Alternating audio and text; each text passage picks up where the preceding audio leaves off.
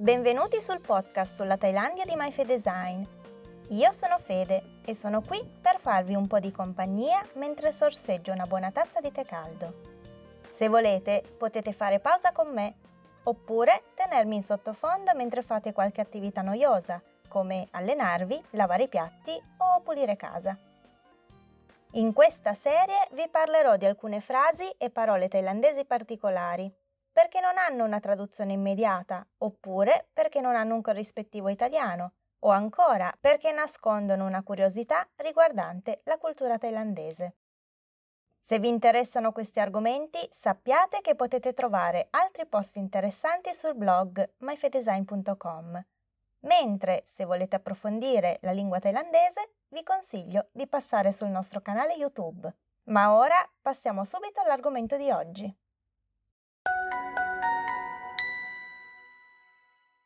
La frase di oggi è una frase che mi è capitato di sentire in ambito lavorativo, spesso con un'accezione negativa. Pijarana tua in. Si può tradurre come valuta te stesso, ma anche come giudicati, nel senso di dare un giudizio su se stessi. Ma prima di fare qualche ragionamento sul significato di queste parole, diamo un'occhiata al tè del giorno. Oggi voglio parlare del tè Rooibos, un tè di origine africana conosciuto anche come tè rosso o tè rosso africano. Il termine rooibos deriva dall'Afrikaans, la lingua ufficiale del Sudafrica, e significa arbusto rosso. Questo tè si ottiene tramite l'essiccazione delle foglie dell'omonima pianta rooibos, che non appartiene alla famiglia delle piante da tè. Il tè rooibos è infatti un tè privo di caffeina ed è per questo motivo tra le bevande consigliate per conciliare il sonno. Inoltre è ricco di vitamina C e aiuta la digestione. Per questi motivi è diventato subito molto popolare. Il primo a portare in Europa il tè rooibos è stato un colono sudafricano di origine russa, di nome Benjamin Ginserg, che cominciò a coltivare ed importare questo tè nel 1904.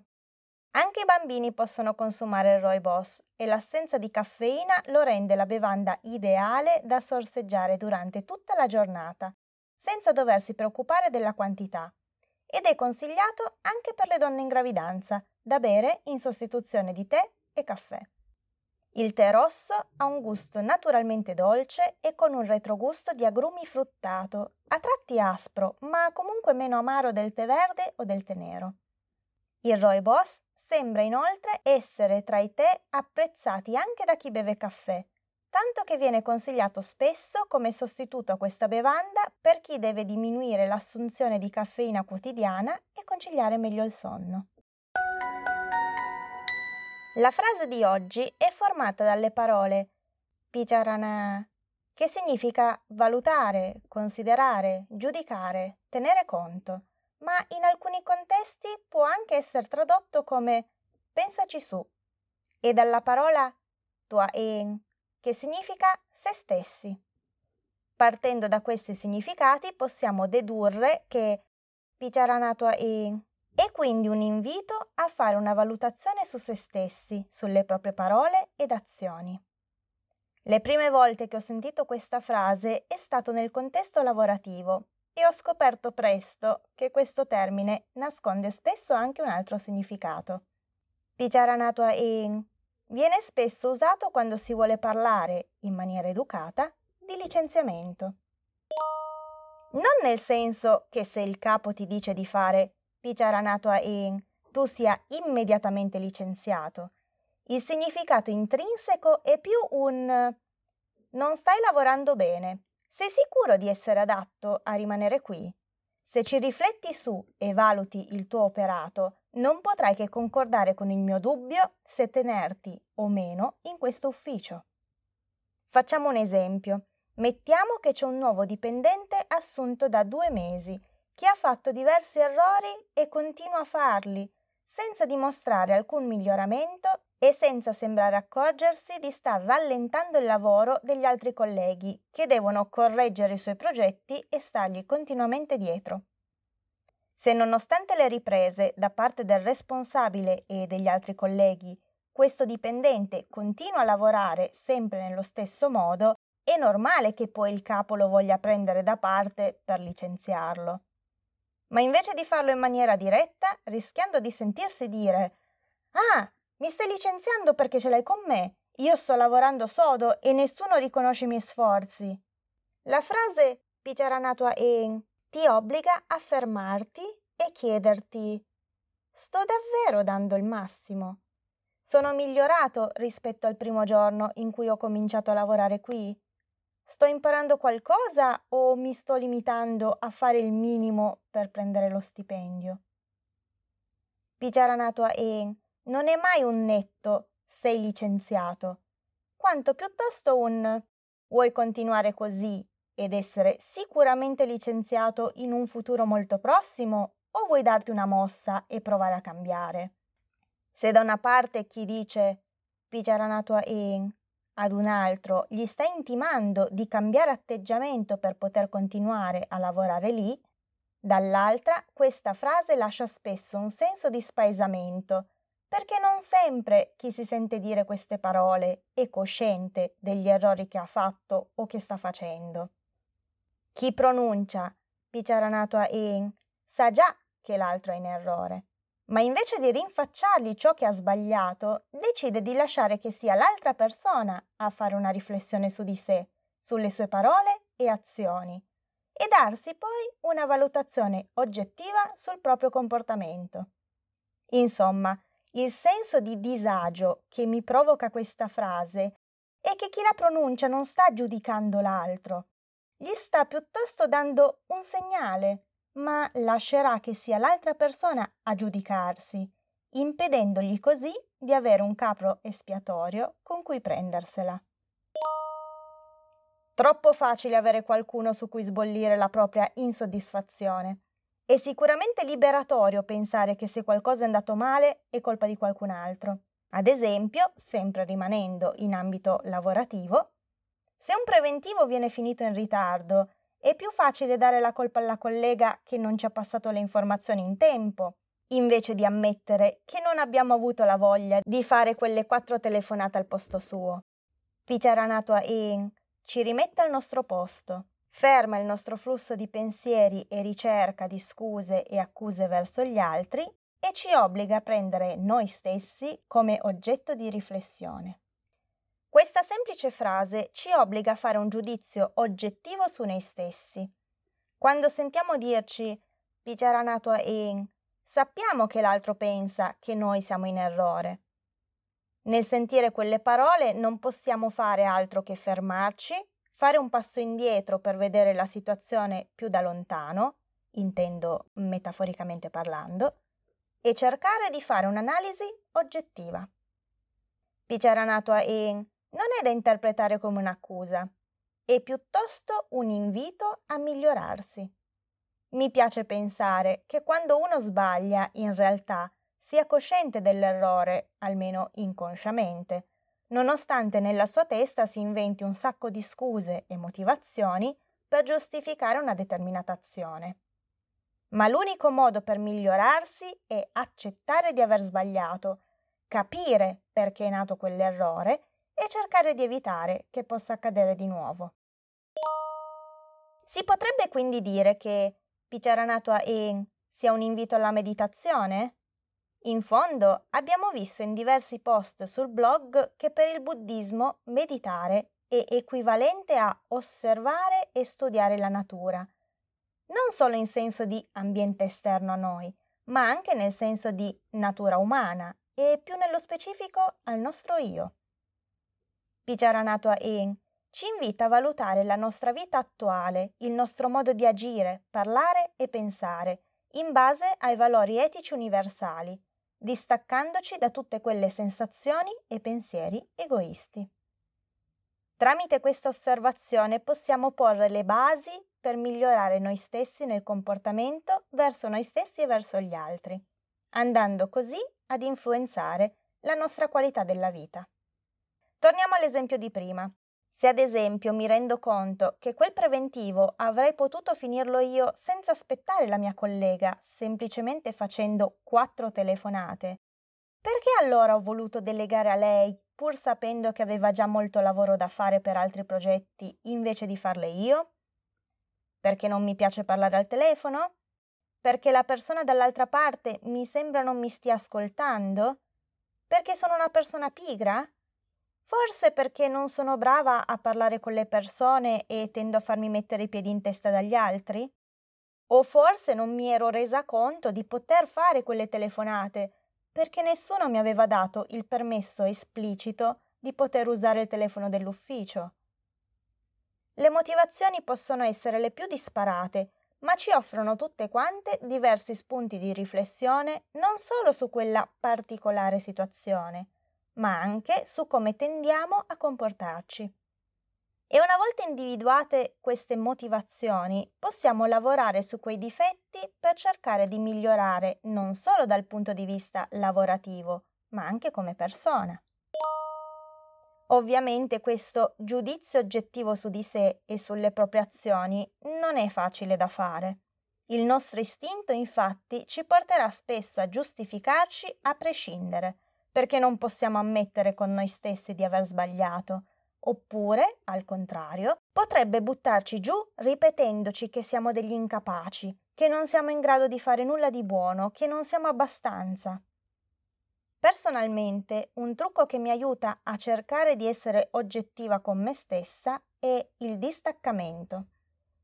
Ovviamente non si tratta di un'idea mia, ma deriva dalla teoria buddista che prevede di allontanarsi dal concetto di sé, inteso come io, per poter avere una visione più distaccata della realtà e delle proprie azioni, andando così anche a valutare le conseguenze in maniera meno superficiale.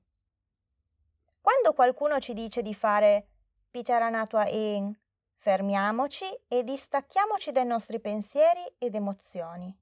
Lasciamo da parte tutte quelle frasi che iniziano con ma io, però io, ma se lei, lui, allora io, Mettiamo da parte anche le emozioni di rabbia, vergogna, imbarazzo che possono causare quelle parole. Ricordiamoci che i pensieri e le emozioni passano e possono cambiare nel tempo.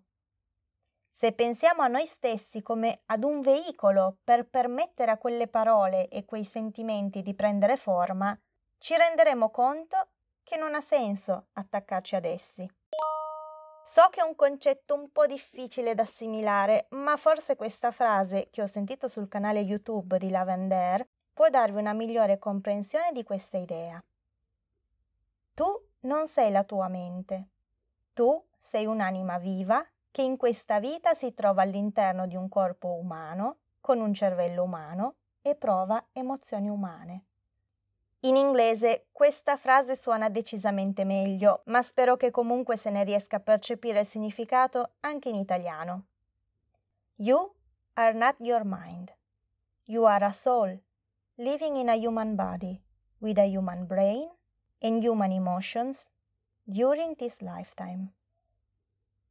Se pensiamo a noi stessi come ad un insieme di elementi separati, anima, mente, corpo ed emozioni, possiamo fare un'osservazione oggettiva dei nostri comportamenti e dare quindi un giudizio sul nostro essere.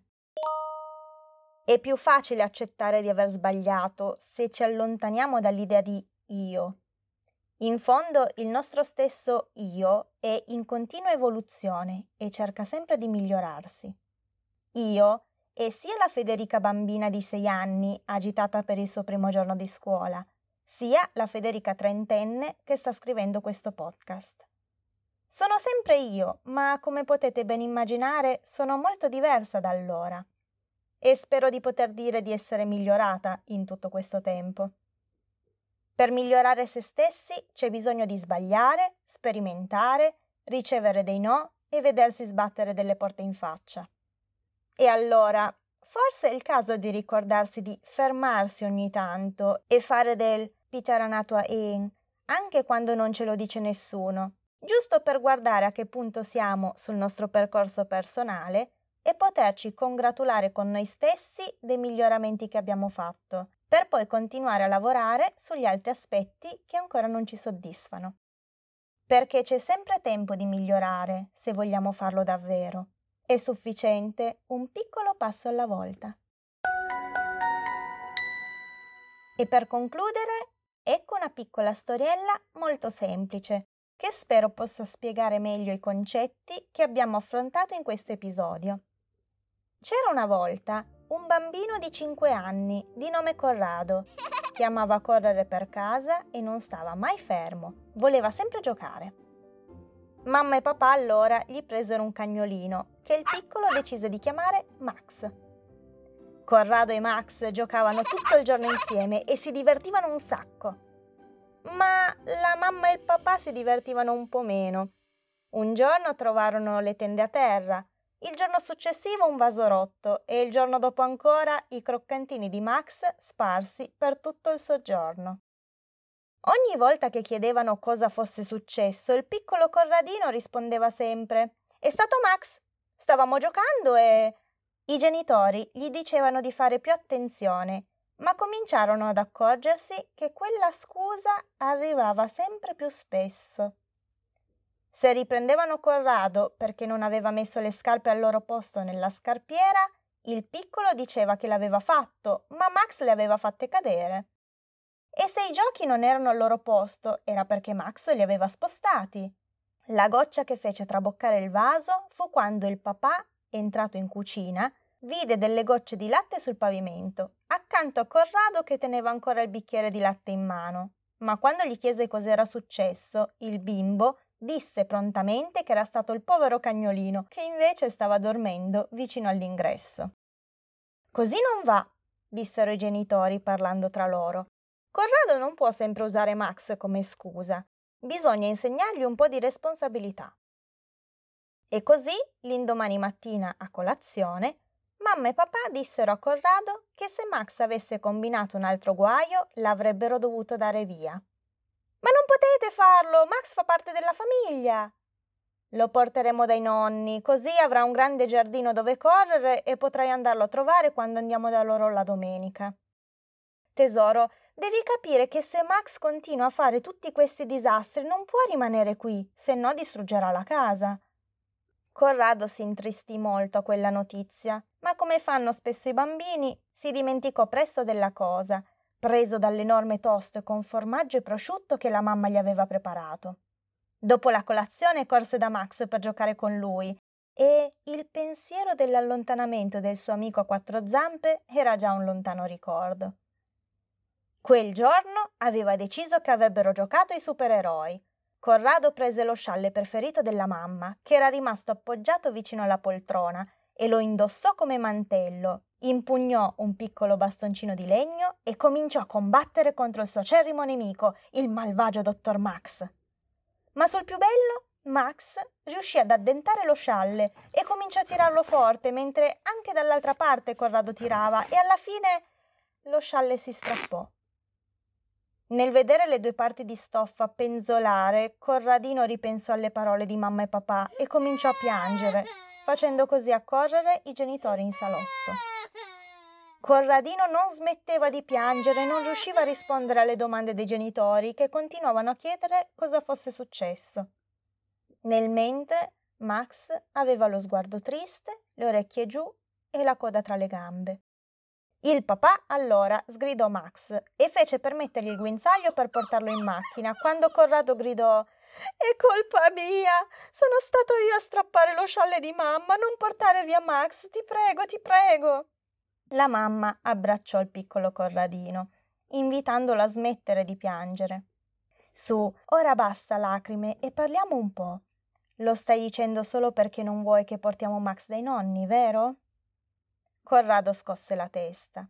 Non è che non volesse bene a Max, ma aveva paura di essere messo in castigo e per quello aveva sempre dato la colpa al suo cagnolino. Però adesso che rischiava di venir separato dal suo migliore amico, decise di raccontare tutta la verità. Mamma e papà ascoltarono attentamente ogni parola e ogni confessione e poi lo abbracciarono forte e lo consolarono. Se vuoi essere un bimbo grande, devi imparare a prenderti la responsabilità di quello che fai. E poi le punizioni non sono sempre brutte, sai? Corradino si asciugò un'ultima lacrima, mentre Max gli leccava l'altra mano, come a ringraziarlo per averlo aiutato.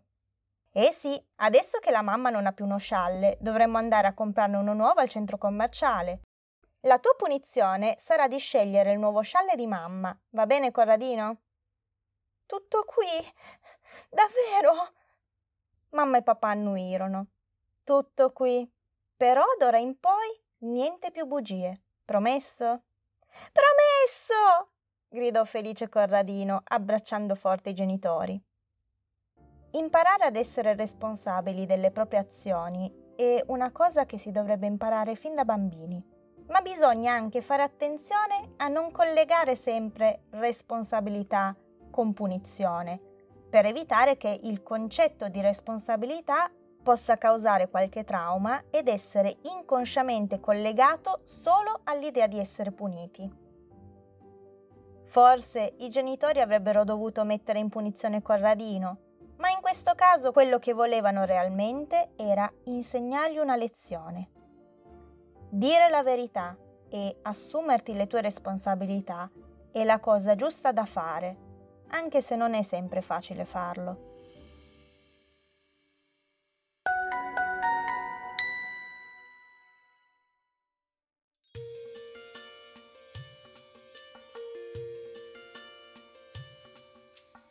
Grazie per essere arrivati fino alla fine di questo episodio del podcast di MyFedesign. Oggi abbiamo visto insieme la frase Pijaranatua in, che può essere tradotta come valuta te stesso e che viene utilizzata per invitare una persona a ragionare sul proprio comportamento per riconoscere gli errori commessi.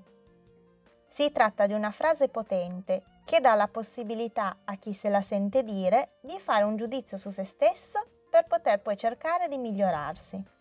Se vi è piaciuta questa puntata e volete lasciarmi un vostro commento, potete trovare tutti gli episodi sia sul blog myfedesign.com sia nella playlist sul canale YouTube MyFedesign.